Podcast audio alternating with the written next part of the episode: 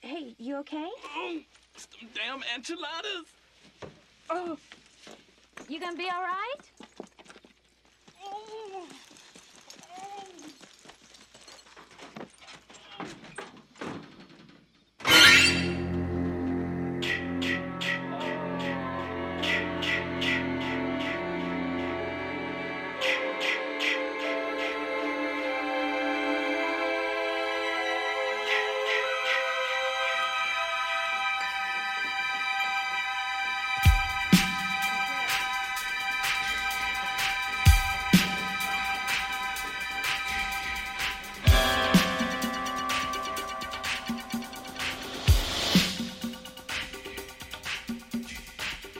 So the people have pressed play, and it's been two weeks.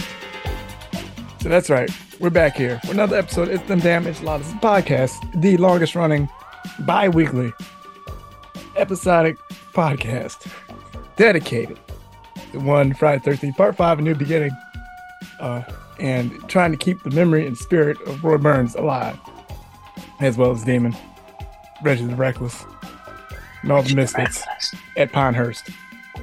My name's Adam Griffin. I'm here with uh, Rob Christie, Carlos Rivera, and podcast producer from stars, for stars. That's right, Mark Warren. We're here. We're back. And we're talking. Uh, well, it was a mystery two weeks ago, but now it is not. Uh, we're going to be talking about Evil Dead 2013 and Evil Dead Rise. Uh, but before we get there, we had a landmark video game release over the weekend on August 18th, 2023. We're recording this on August 21st, 2023, but we want to talk about a game 50 years in the making. That's right. The Texas Chain Space Saw Massacre, the video game. Uh, and um, I played it a couple times. Carlos, you played it a couple times. No, man, because every time I try to play, it was servers too busy, servers down. I was like, oh, great, here we go again. Yeah, it's, it's a good thing now. Uh, Gun Media is the publisher. It's being developed by Sumo Digital. Gun Media was responsible for the Friday 13th uh, game back uh, in 2017. Did it go down in 2017? 2014? It's been a while. Time is a construct and it's still weird to me. But we're here with a new game. Texas Chainsaw. Chainsaw Face Off. Massacre. Video game. And Rob, uh, before we get into my experience, I would like to talk to you because I don't know if y'all know this. But Rob, government name Eminent, Eminent Christie, uh, streams. He is a streamer. Sure. Uh, now, Rob, I want, I want to, I want to, um, I want to talk to you uh, uh, about your people, your fellow streamers. What do streamers. you mean, your people? It's Oh, fellow streamers. What do you, what do you, All right. what you think? I'm, what There, kind uh, of show is this? not much in the way of fellowship among streamers. I will point that out real quick. Now, uh, Texas Chainsaw Saw Massacre is a very fun game to watch. Mostly because it's it's a very well constructed game. Uh, it requires patience, uh, thinking, strategy, or strategery if you can't talk. Lots of um, interesting ways to go about a a, a, a, a match. Uh, one of them is to not make noise. And, and Rob, would you like to t- would you would you like to guess uh, a wonderful circumstance that I kept seeing over the weekend and kept uh, encountering during games over the weekend? Or to not make noise. Did you just end up watching a bunch of people that took that like a step too far? Like they stopped trying to make noise, or the stream was just muted the entire time? No, Oh, no. Um, uh, so in the game, there's a lot of different interfaces. Uh, one of them is that you can see either on the uh, the victim side, which is the, the obviously the victim side, or the family side with Leatherface and the cook and the hitchhiker and a couple new characters. Uh, you you can see uh, that various characters can make noise, and uh, if you get spotted by the family, you are going to die. Uh, that's the way the game is constructed. Uh, it is not a nice game. It's not a friendly game. Um, so, so what happens during a lot of these matches? Uh, various people will just spam on those buttons, make a ton of noise, and then here's the kicker: two, three, five, ten seconds later, I don't know how they found me. Uh, Who's making noise? that tracks. that tracks for a whole lot of people that do the streaming thing. Play the game wrong and then get mad at the game and usually say some silly shit about the game after they uh, demonstrate to everybody that they don't know what they're doing. Yes, yes, yes. Uh, Yeah. My first, uh, my first match took 27 minutes, and I must have been stuck in the basement for 18 because this is a goddamn maze down there. And uh, finally made it outside. Um, I was the last one standing because everybody had died or escaped, and no mics because uh, lobbies are a cesspool. Yeah. and, and, and weirdness and people just don't know. Don't don't know how to act. Anyway uh so 27 minutes in and um you have to there's like four different ways to get off a map. Uh one of them is you shut off a car battery to stop an electric uh floorboard so you can run out um and i had no health so I'm shutting off this car a car battery to get out. And I uh, got two killers at me. I start running. My stamina's low. My health is low. And what happens? My character passes out. Whoops.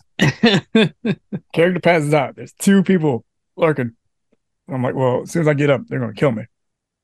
They're standing over. I'm like, well, shit. This is for somebody's highlight reel. Little did I know it was mine. I get up, they swipe. I start spamming stamina to, to sprint. I get away. I get out. Last one standing, last survivor. Chivo's unlocked. I damn near shut the game off.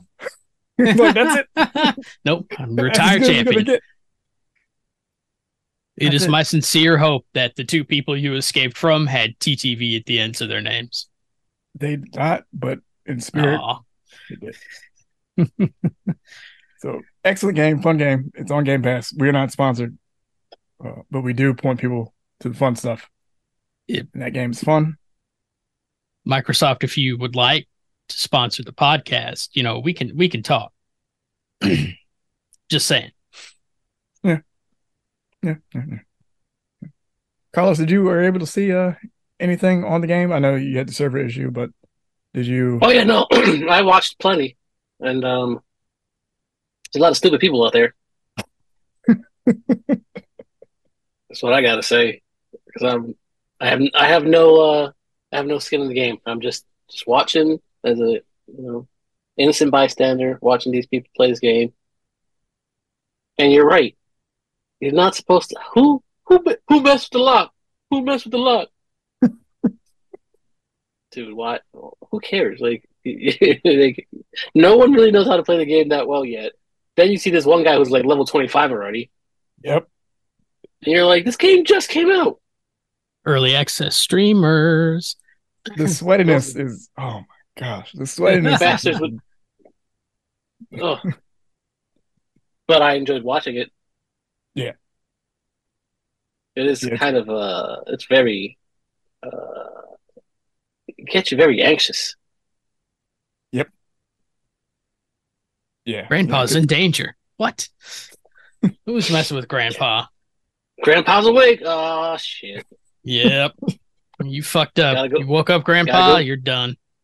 Gotta go feed him blood. Let's say Yep. feed him his blood. Yep. Fun Good times. old Excellent. grandpa. Good old grandpa.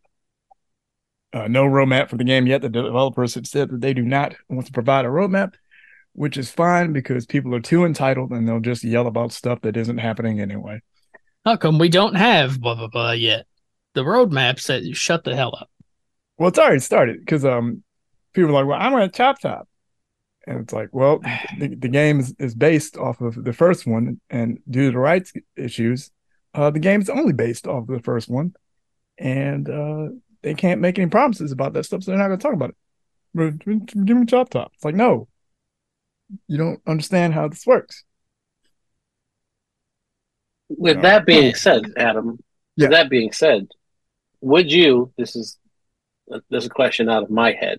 Okay. Uh, would you like them to take on Friday? I mean, um, Nightmare on Elm Street. Um, only if The um, Dream Warriors are in it. Yeah, I know. No, no. um, only if uh, uh, we gotta get Robert Englund back. Gotta get Robert Englund in there, and then uh, you gotta uh, you have to have a plan to promote teamwork and not uh, not uh, not play towards the griefing aspect of multiplayer games. You know, um, it would have to be teamwork focused. Um, you know, Sorry. yeah, yeah. So it's probably not happening. Fair enough. But I would like to see on that on that note, I would like to see uh, Supermassive Games, uh, who did the Quarry. They do a lot of uh, interactive, um, narrative based horror. I would like to see them do a Nightmare on Elm Street game. I would I would like to see that. And speaking of games, I would like to see more support for Evil Dead the game because um, a lot of momentum. A lot of momentum for Evil Dead, especially with Evil Dead Rise. Uh, in order to talk about Evil Dead Rise, we got to talk about Evil Dead 2013. Uh, we have di- discussed this uh, way back, almost, it's almost poetic. We discussed this 70 episodes back, way back in episode four. We discussed 70 Evil Dead. episodes. We discussed Evil Dead 2013. And now we're here, 70 episodes later, discussing Evil Dead 2013 in order to get to Evil Dead Rise. So I'm going to start with somebody who was not on the show for episode four. Who's Rob. that? Oh shit. Right. Yeah. As, um, we've done the whole remake, reboot, requel, sequel, marketing jargon nonsense stuff before. So let's throw all that out the window and, and just discuss this as a movie on its own. What did you think of Evil Dead 2013? What did I think of Evil Dead 2013? Let's put it simply, I enjoyed Evil Dead 2013. I thought it was I thought it was all right. I was trying really hard not to to do the thing where you watch a reboot and are like, "Oh, but in the first one they did this." And I like this better. Like for I've really uh, I felt like the original had was a little bit and this is a weird way to phrase this given the movie I know, but a little bit lighter in tone. Just a little a little bit more on the comedic side versus the horror side. While 2013 was like, nah, we the horror side. we're not de- we're, nothing about this is comedic or even kind of lighthearted, except for one line when uh she picks up the chainsaw and says, Feast on this, motherfucker, and then feeds it to the demon. um, I have to mention one thing. I don't want to, but I think I have to. Uh, an- yet another scene with uh, just misbehaving vegetation. That is And, a uh, very, very good way to put it. And uh, the, the thing, like, it's like I, for, I was first like, why? Why'd you have to do that? At least, and uh, y'all can correct me if this happened in the original. you see the shot in the book where that's happening. So it's like, okay, I thought that was just some gratuitous shit they did, but less gratuitous than I thought. I guess. Still not. Oh. sh- It's just Okay, no, no, that's that's fine. That was like I was when I saw that, I was like, you better not. Don't do this again. Come on. But Uh, yeah, that scene was gratuitous and fucked up in in the Yeah. first movie. Yeah. um, it was not. Um, it was not. Uh, it's not telegraphed. You know, because first movie, but yeah, Yeah. and I th- I think uh, its portrayal was more explicit in uh, 2013 because you know it's detailed as a ritual.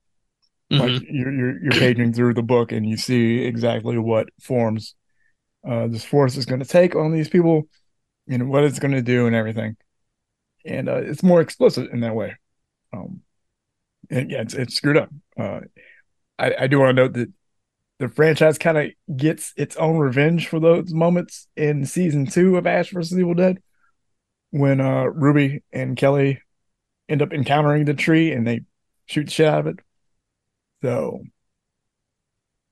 you know, it's aware the franchise is aware at that point that uh that stuff doesn't fly. Yeah. Yeah. People don't really don't necessarily like that. They didn't like it in the first Evil Dead, and it, it's one of the things that almost anyone I've ever talked to about that movie mentions. Like, did the did the tree scene have to be in there? But that's you know, I thought it was like you said more explicit, but le- I thought it was less gratuitous. Like it didn't just happen because someone thought, "LOL, wouldn't it be funny if." It happened because, and it was directly referenced in the book of the in this volume of the Book of the Dead. But uh overall, I liked it. I liked the movie. I thought it as a reboot, I thought it I thought they paid homage to the original in good ways. It was very descriptive. Good ways. Cool. Cool. Uh Carlos, any anything that that stood out to you um during this time around with it in in juxtaposition with Evil Dead Rise? Well, this is about the sixth time I've seen this now. Yeah. So, no. but um, it it leaves it left the door wide open for a lot of stuff to happen, which was good. Um, they didn't, you know, pigeonhole themselves in any way. This directly led to uh, Evil Dead Rise, and you can see how the storyline uh, plays plays through that. Um, I love the gratuity. I love the violence. I love the ickiness. The ickiness factor. I see Rob's face on that one. Mm, I I just remembered the needle.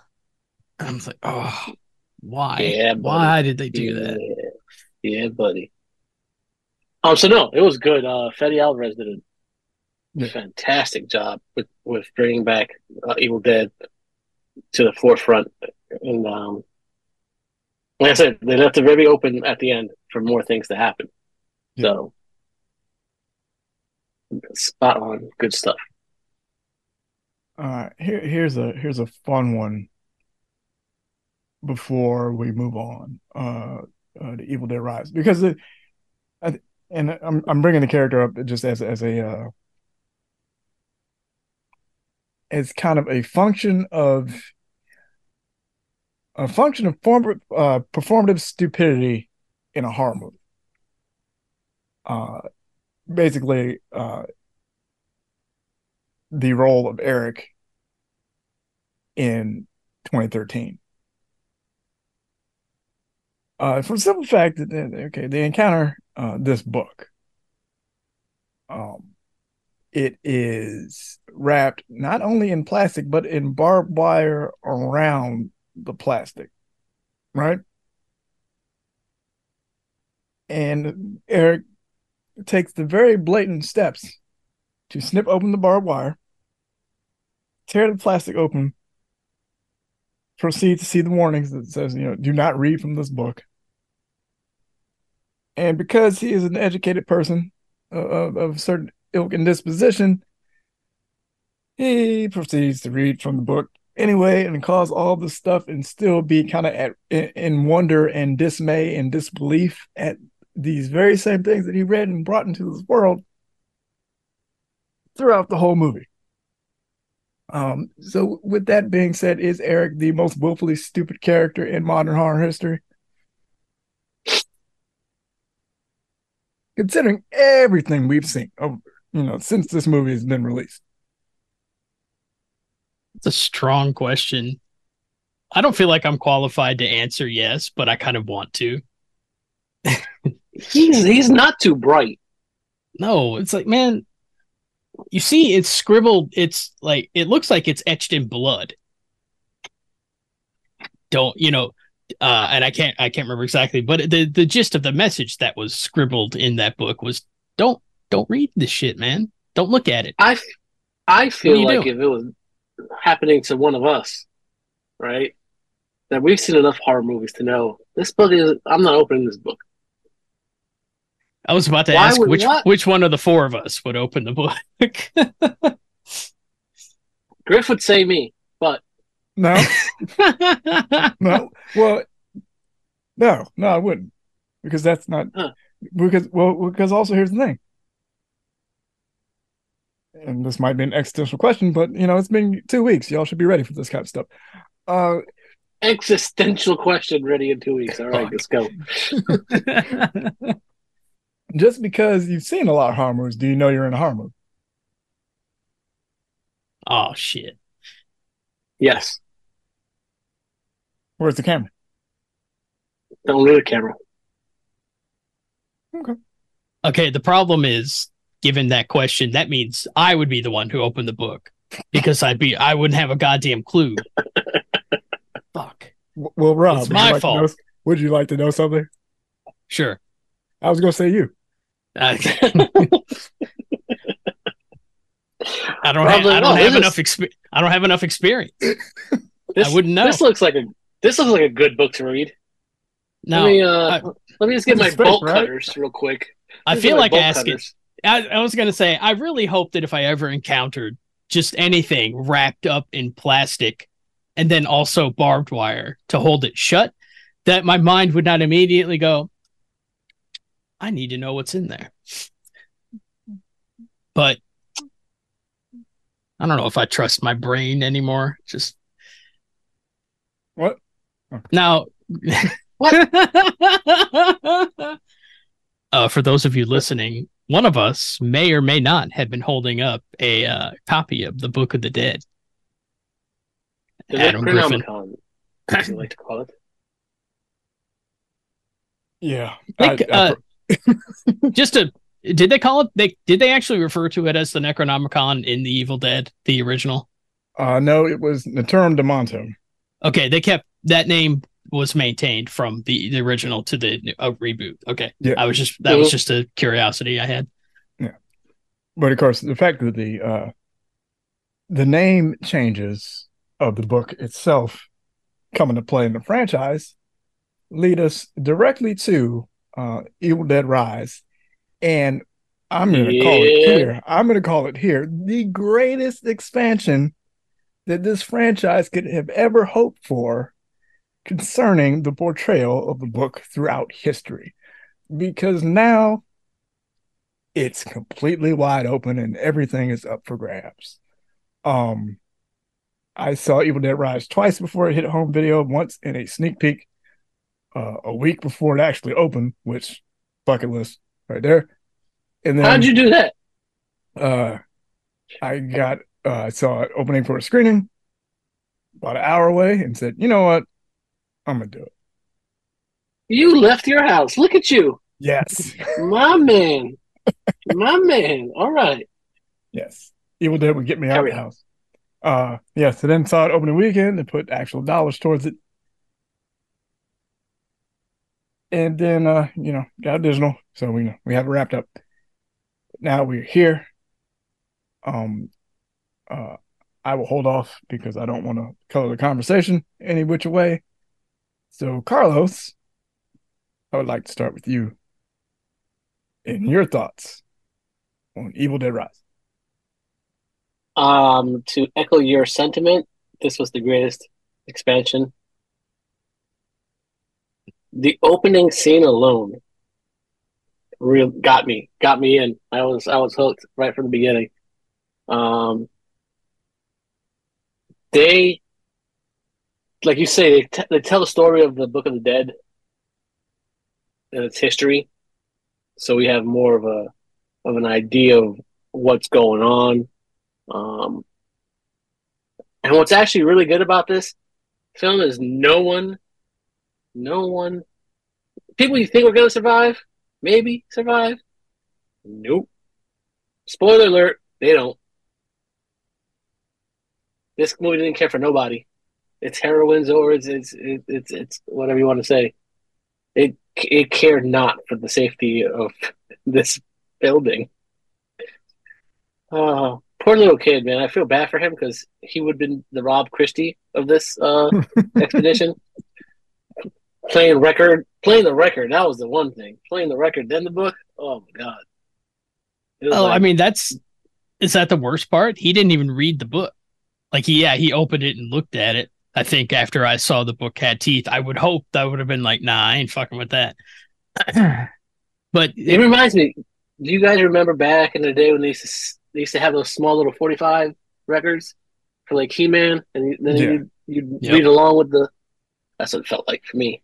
Yeah. Except that there was a lot more death than I remembered there being in He-Man. Play that record. Tried to turn it off he tried to stop it, and it's like, no, no, you once, once that's once it started, it's like, nope. It was, and it just, it, I don't know.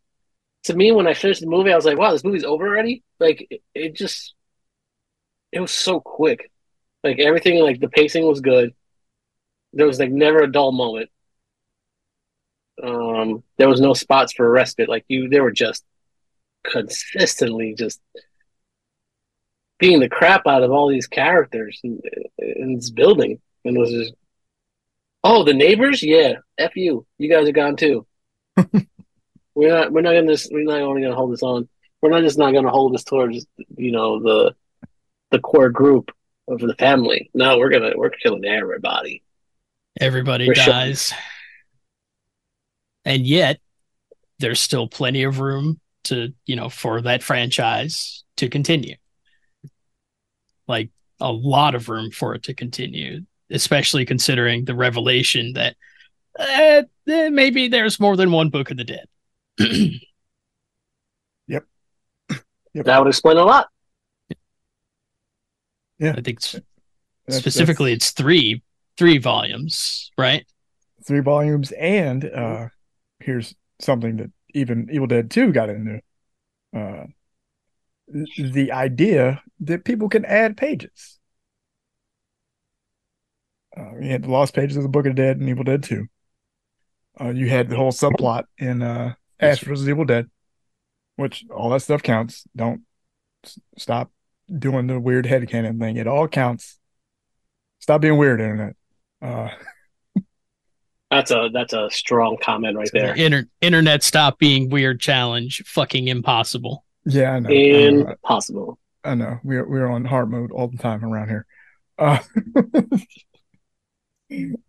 but um uh I, I think it's funny because because all talk around Evil Dead is kind of like this circular uh idea that okay, well, you know, can they do it without Ash? And of course you saw in 2013, yes, you can do it without Ash. Um uh you know, Bruce Campbell's in a producing role. Uh, he has an uncredited cameo in Evil Dead Rise. Uh, it's like, and this movie proves um, that the franchise is uh, more than capable of telling a story without that character. You know, cameos aside, you know, he had the the the uh, the Batman profile cameo at the end of 2013 um, Roofy. Again, he has the, the vocal cameo in Evil Dead Rise. You know, he's hands on as a producer. There's clips of him um, uh, biting in, into an apple to produce the sound effect for when the kid in the hallway gets his eyeball ripped out. Mm. Uh, so he's still he is more than a part of the franchise, you know, than you'd assume, you know, that his character not having a role in. Uh, and I think the biggest thing that Evil Dead Rise does is that it answers that question of, you know, can this thing go on without Ash? Not once, but twice in the same damn movie. Um, on both sides of the coin, uh, with uh, Lily Sullivan's performance as Beth Bixler and uh, holy shit, Alyssa Sutherland as Ellie, both mom and deadite, in a uh, beyond star making performance in that role. Like, you kind of had the, feeling that that character that character was going to bring it in the teasers and the commercials and everything. But seeing the whole thing, like, geez, that was really Like, damn it- good. like here it is. Like she was so good in that role. It's like uh for me, it's like, okay, I want to see this flipped. I want to see that deadite come back like Arnold in T2. I mean, that's a bit much. Hey, It's a bit much. It's a bit much. it's fiction, anything can happen. So yeah, like just what a what a great deadite. we have we have producer's note. Yes, we've been uh, watching animated X Men, and yes, there is a very heavy uh, Terminator 2 vibe that is Fucking probably in my brain. fucking Nimrod, man. Fucking Nimrod. Oh yeah. Um, but what did you guys think about performance performances in this one? They were all at least very solid, very solid performances. Like, I, there's not a single character I can point at and think that character kind of sucked. Like, as people, maybe the character sucked, but as far as performances go, no, everyone, everyone there, uh, did well. They knew they knew what they were doing. They knew how to do it, and they did it.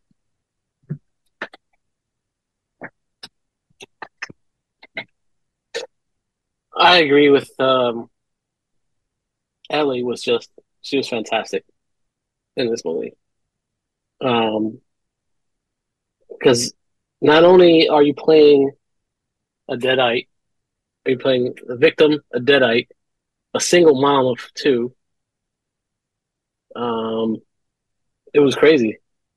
Like there were so many different things that were going on in this in, in the film with her and she she did an excellent job in all of it. Like I loved, I loved her in this movie. Um, the way she psyched out her kids. It's like, God damn, that's that, like that was really messed up. In a in a good way for the movie, but it's like, oh, come on, you can't just start singing to your kid like that while you're a goddamn demon. Of course you can. It's a demon. That's they're to take their victims, you know, they know the best way is to fuck with them first. Get in their heads. and like, then, damn. and Damn. and then on top of that, all the gratuity of all the violence that was going on. Was there a cheese movie- grater at one point? Yep. Yes. Ah, god damn it. as soon as that- she as that- soon as she grabbed that, I was like, oh no, no, no, no, no, no.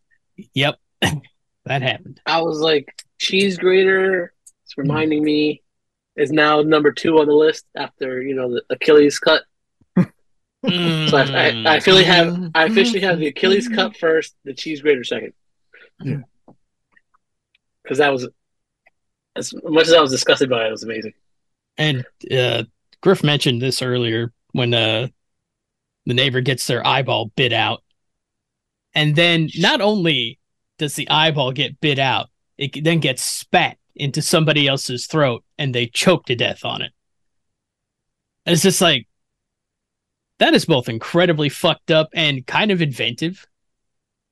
Like that's like that's a that's a horror movie kill I haven't seen yet. I don't know about y'all, and y'all have seen way much way more horror than I have. But Jesus, Well, they they did that gag in uh Evil Dead 2, Ah, and it was much more humorous, of course, because you know Evil Dead 2 is like Evil Dead 2 is a singular entity of uh slapstick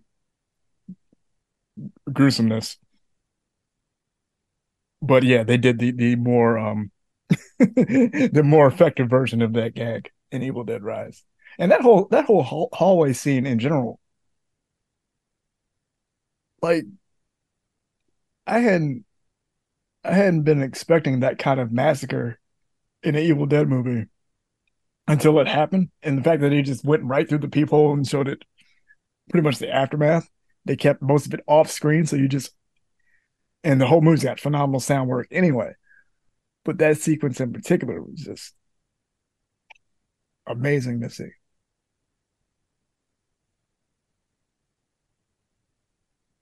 I think uh, maybe this is just me, but I think the, the biggest revelation of Evil Dead Rise is when they were just like all the you know the previous movies gave you all kinds of ways to to defeat the demon, right?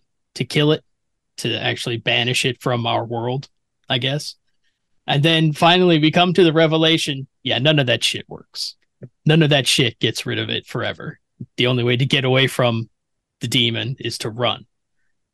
And I was just like, damn. that is both messed up and also a way to just bust your franchise wide open. Just- nope, no escape. Yep.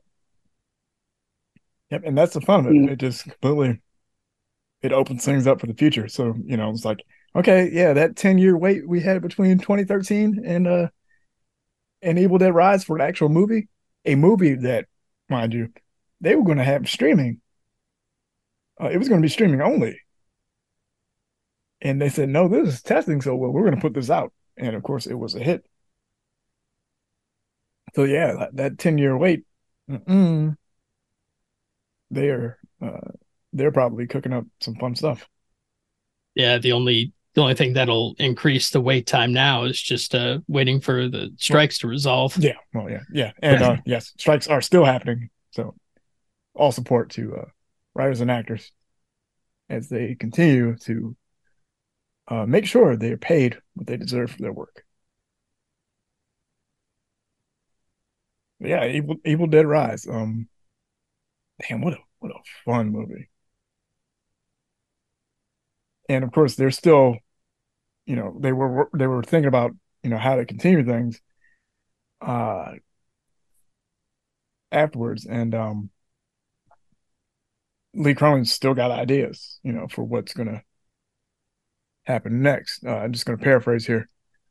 Uh, he says, you know, one of them is going to be the story behind the Book the Dead. He says the history in this film that's presented through the vinyl, so there's a story to be told there. It's not by accident. Also, Beth's got fancy chainsaw now, so she says somebody that survives picks up that chainsaw. You see exactly the tails of the chainsaw, if it were. Uh, that building still standing, so the apartment building itself, we already saw uh, that the evil got out, but what's still lingering, of course. So there's the idea of uh, there's also the aftermath in the building and who encounters that. And I, I being Lee Cronin, of course, who's saying this, I've often thought, what happens when the cleanup crew shows up? What does see that, that that's a fun one because what does a cleanup crew uh, look like? Both okay, you got your regular cleanup crew.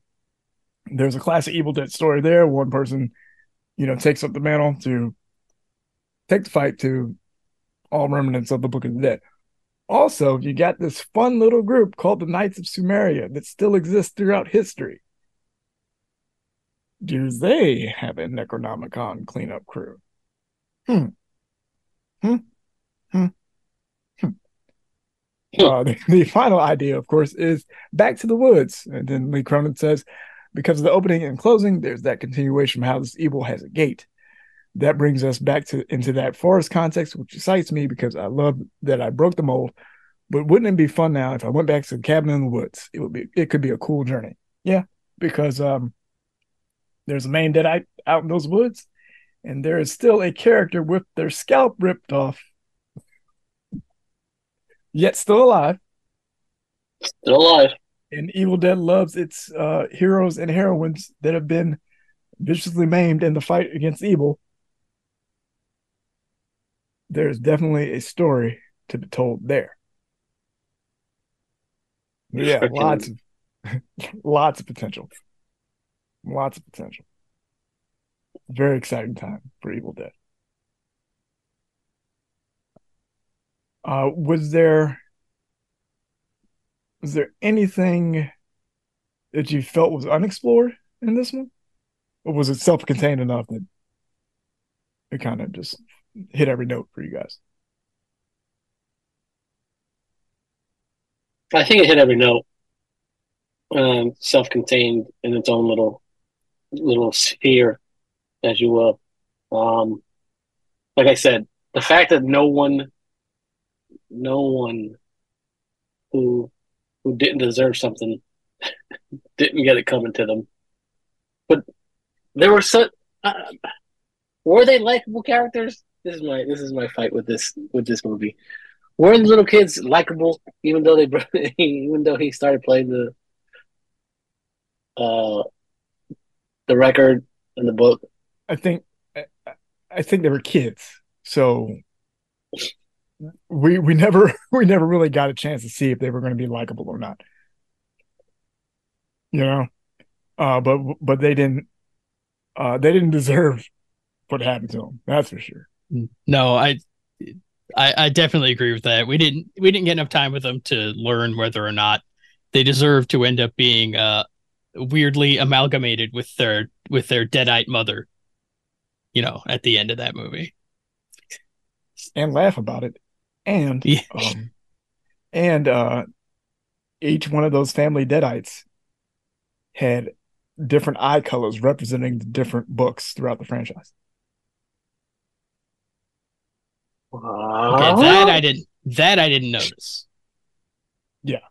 Um, Ellie had uh, new shiny eyes for this movie. Uh, okay, yeah. So Danny has the uh, has the white eyes from uh, the original Evil Dead. Uh, Bridget has the eyes from uh, 2013, and Ellie has new eyes for this movie. So, all facets of the Necronomicon are represented in this film, which is again absolutely amazing. The budget was uh, in between 15 and 19 million and made 146 million worldwide. So, That's a Um, success. uh, and in April, Bruce Campbell said that he and Sam Raimi and Ivan Raimi were planning for hopefully future films every two or three years if it was a success. And guess what? It was a success. Uh, so once uh, all the strike stuff uh, pans out in favor of writers and actors, um, hopefully we get to see just exactly what Evil Dead will look like uh, in the future. You know, Which is exciting to Adam Griffin because he loves Evil Dead so much. I just I just want to see new stories. like you know, like I I I've been thinking for a while that that franchise has a loads of potential outside of the Ash character. That there is no reason that it can't become even bigger than what it's been uh, over the past couple years. So, I mean, shoot, we still got that they didn't capitalize on Ghost Beaters versus the Evil Dead post Ash vs Evil Dead is still a mystery to me, but uh, that's uh that's the way of that world. So, gotta wait and see. And yeah, like they're working on a series Bible for future creators too. So just the like the idea that that stuff's going to have a uh just hard set rules for an entire universe is endlessly fascinating to me, and I hope it pans out. Uh, what else I hope pans out is what we're gonna do next time on It's Them Damn Enchiladas, the podcast. because we're gonna uh, we're gonna go to some very weird places, see some very weird stuff. We're gonna watch Malignant and Barbarian, and then talk to all of y'all about it. That's what we're gonna do. Yeah, that's- we're going to do that. And of course, it's going to be two weeks because we know somebody's brain's to break if we start doing this every week again. Probably mine. So until then, this has been another episode. Of It's them damn enchiladas, the podcast. Handles in show notes. Check out all 73 other episodes. We got tons of stuff out there for you. Listen, like, subscribe to all that internet content stuff because that's that's how it goes now. We'll be here, plotting and scheming. Until next time, Plotting thank and scheming. thank you for listening. See you real soon. Take care. Bye bye. Bye, everybody. Goodbye.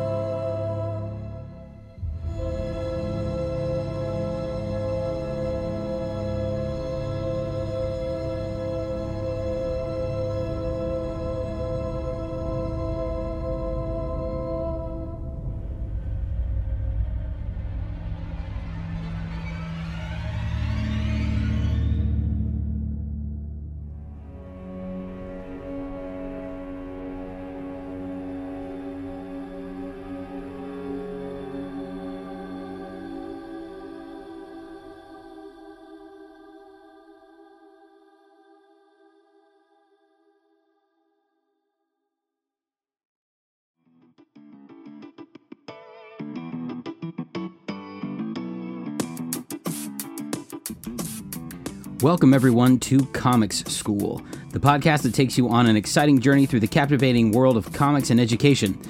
I'm your host, Mike Dando, an education researcher, teacher educator, and above all, lifelong comics nerd.